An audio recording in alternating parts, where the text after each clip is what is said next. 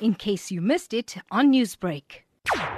A dark kitchen concept is basically a kitchen that is not physically visible and it operates under an existing brand or an existing kitchen, but with a different concept. I think the easiest way to try and understand a dark kitchen concept is to imagine a shared kitchen amongst uh, different chefs operating their own brands where they share the resources and share the same kitchen. Basically, that is what a dark kitchen is. And um, in some instances, it could be uh, several chefs operating under one kitchen, or it could be an existing brand that starts up a different brand under the same kitchen. And the other important thing to remember is a dark kitchen is not a sit down restaurant. So you can't physically see it, but you can order via a delivery option because dark kitchen menus are exclusively for takeaway only. COVID 19 has left many businesses financially embattled, with some having to close their doors. Has this pushed the restaurant industry to evolve during the national lockdown? Absolutely,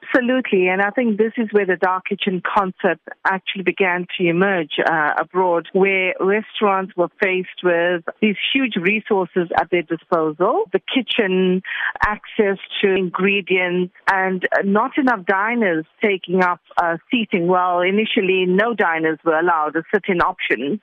And then we began to have a delivery only option under lockdown. And this has forced restaurants to think out of the box to ensure survival. And that's what it's about. It's about being innovative, finding a new norm, and finding creative ways to actually survive COVID. Zohra, speaking about survival, what then about the future? Could we see even more drastic changes to the way people dine and do business as a result of COVID 19? Absolutely. I think until a cure is found for the virus, the new norm is going to be pretty much on takeout. People are still reluctant to sit down.